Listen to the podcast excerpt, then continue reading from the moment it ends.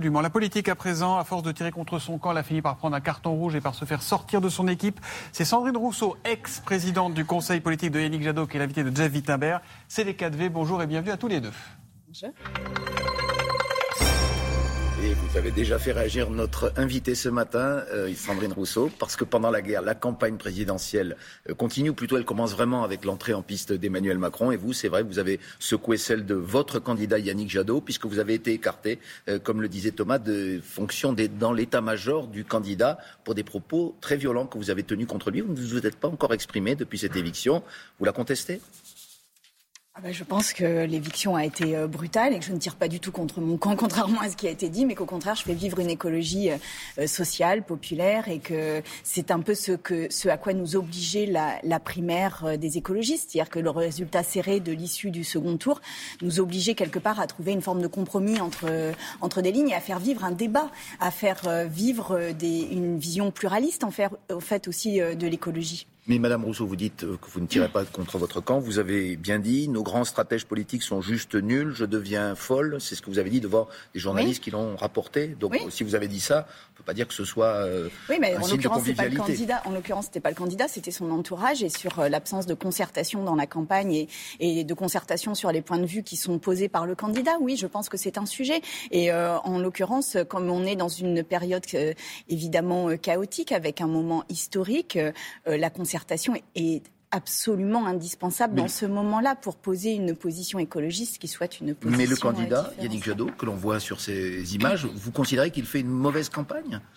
Ah ben, Je pense que là, euh, la, situation. Euh, euh, international, le fait qu'on ne parle pas d'écologie euh, ne favorise pas la candidature euh, écologiste et donc c'est compliqué avant cela, en parce ce que moment. Ça, c'est depuis dix jours, mais précédemment. Mais en tous les cas, l'idée était qu'on trouve des points de convergence dans nos vues et, et surtout qu'on travaille cette complémentarité qui encore une fois était un peu obligatoire à la sortie de, de la primaire telle qu'elle était. Et cette complémentarité, euh, je, je l'ai euh, peu vue euh, et surtout, je n'ai pas vu de volonté de la part d'un entourage peu enclin à concerter. Oui. C'est-à-dire qu'on tienne compte de vos positions qui ne sont pas les mêmes que celles qu'avait exprimées Yannick Jadot dans la primaire et après on tranche, il n'y a pas de problème pour trancher. ça a été tranché par les militants à l'époque et par les votants à cette oui, primaire. Oui, mais on peut se dire que 49% d'un électorat, c'est rien. On peut aussi se dire que le fait que Jean-Luc Mélenchon est monté après la primaire, ce soit anecdotique. Sauf que finalement, tout l'électorat que j'avais amené à l'écologie politique, eh bien, se retrouve aujourd'hui euh, flottant, indécis, voire euh, à changer de camp euh, parce qu'il ne se retrouvait pas dans la candidature. Et cet électorat qui vous a soutenu, est-ce qu'à votre avis, il est d'accord avec ce que vous avez dit samedi dans un déplacement à Toulouse? Vous avez dit, je vous cite,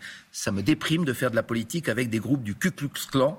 Je veux faire de la politique avec des visages de toutes les couleurs Qu'est-ce que vous avez voulu dire par cette phrase? Il y, a, trop de blancs dans le dans l'équipe qui entend Yannick Jadot? Cette expression était excessive. Elle était dans un débat dans les quartiers populaires où il y avait plusieurs centaines de personnes dans la salle. Et l'idée était de savoir comment faire en sorte que la politique soit beaucoup plus représentative, le monde politique soit beaucoup plus représentatif de ce qui euh, de, de, la population française.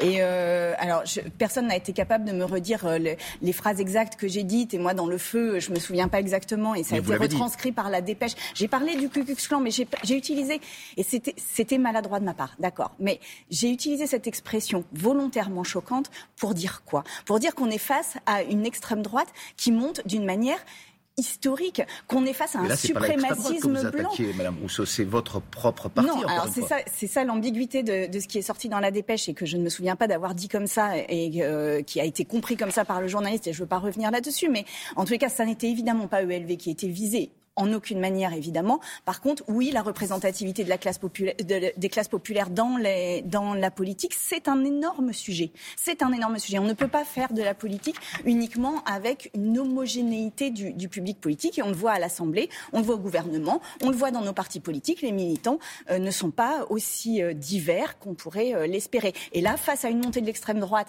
et, à un suprémacisme blanc, je le redis parce que c'est ça qui est en train d'être porté. Suprémacisme blanc, oui, Éric Zemmour, Éric Zemmour hmm. porte une forme de suprémacisme blanc. Quand il dit à Rokaya Diallo sur un, sur un plateau en 2008 qu'elle, elle appartient à la race noire et que lui appartient à la race blanche, on est dans un suprémacisme. Et, donc là, il faut vraiment réagir. n'est pas assez combattu par Yannick Jadot notamment ça n'est pas assez combattu dans le débat politique aujourd'hui. Et là, on est à 30%, c'est historique comme score. Il nous faut vraiment euh, prendre la mesure. Lorsque vous additionnez et je rappelle aussi que cette extrême droite me, menace, par exemple, à chaque fois que je fais une conférence, et je ne suis pas la Donc seule. Donc ça s'adressait à l'extrême droite Évidemment, je suis pas la... Là, il y avait des menaces pour. On a dû augmenter le niveau de sécurité pour cette conférence. À Nancy, il y a quand même l'Action française et les et générations identitaires qui est venue pour, euh, pour perturber la, la, la conférence. Donc voilà, je pense qu'on est dans un climat comme celui-ci, il faut en prendre conscience. Madame Rousseau, parliez à l'instant de la dynamique de Jean-Luc Mélenchon. Ses amis euh, vous disent un mot à peine couvert que vous feriez mieux de les rejoindre. On a envie de vous demander qu'attendez-vous? Pourquoi vous ne vous rangez pas derrière cette bannière, celle de Jean-Luc Mélenchon, alors que vous dites vous-même que pour l'instant c'est lui qui engrange et, et votre candidat qui, qui lui euh, stagne dans les sondages? Mais parce que ma famille, c'est l'écologie politique. Parce que je suis de là et que je, je, suis membre de ELV et que je resterai membre de ELV et que je serai responsable pour tout le monde là-dedans et que je resterai là. Et que quand bien même on me fait des mauvaises manières à l'intérieur de cette euh, de, de, de, cette campagne et quand bien même j'appelle d'ailleurs les journalistes à faire des analyses plutôt qu'à sortir des petites phrases sur la manière dont ça s'est passé depuis le premier tour de la primaire et quand bien des, même ils sortent des petites phrases. En l'occurrence c'est vous qui les qualifiez que vous avez prononcées. Oui enfin bon, ça on pourrait y revenir mais je vais pas je vais pas polémiquer là-dessus mais la seule chose que je veux dire c'est que là, on est quand même euh, dans une situation où on a besoin d'écologie. Le GIEC est a sorti son dernier rapport. On, il dit entre les lignes qu'on est à deux doigts de l'effondrement. Je ne sais pas si on se rend compte de, de, vous la appelez situation. à voter Yannick Jadot et non Jean-Luc Mélenchon le 10 avril prochain. Bien sûr. Vous êtes toujours engagé et je derrière voterai lui. Yannick Jadot. Vous voterez Yannick et Jadot. je ferai la campagne. Sur la guerre en Ukraine, est-ce que vous trouvez qu'il a la bonne position? Yannick Jadot, euh, comme les écologistes, comme d'autres partis, euh, disent qu'il faut être encore plus sévère face à la Russie et encore plus solidaire face à l'Ukraine. On ne l'est pas assez. Et vous êtes d'accord avec lui là-dessus?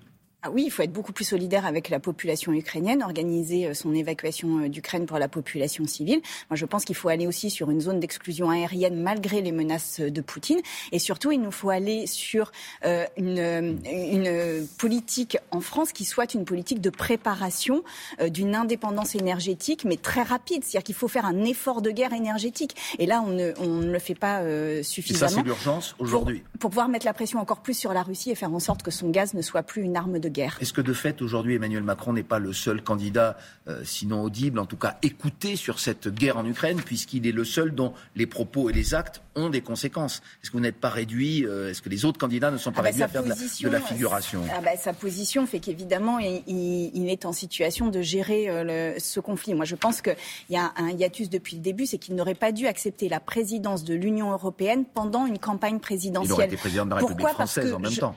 Oui, mais ça sur la présidence de l'Union européenne, ça l'affaiblit vis-à-vis de Poutine. Poutine sait bien qu'il a un candidat en face de lui, et par ailleurs, ça tue le débat démocratique. Du moins, ça le, ça, ça le, le, le, gèle en France. Donc, on, on, a quand même un problème démocratique assez important sur les deux fronts. Donc, moi, Mais... j'aurais préféré qu'il refuse la présidence de l'Union européenne pendant la, pendant la campagne. Est-ce que vous approuvez sa stratégie qui consiste effectivement à faire preuve de fermeté, mais à continuer encore hier à parler avec Vladimir Poutine pour tenter de trouver encore une voie diplomatique? Il faut continuer à parler à Vladimir Poutine. Il faut aussi couper véritablement les moyens qu'a Vladimir Poutine de faire pression sur l'Europe. Et pour ça, il faut une politique énergétique d'ampleur importante, rapide et d'urgence. Vous êtes une militante écologiste. Qu'est-ce que vous avez pensé de la chronique d'Axel de Tarlet il y a quelques minutes qui montrait euh, que, euh, eh bien, il y a des entreprises, celles de l'armement notamment, qui profitent euh, de ce qui se passe aujourd'hui avec, avec des profits qui augmentent parce que les armes, eh bien, c'est devenu le, le nerf de la guerre. Que, que les, les, ventes,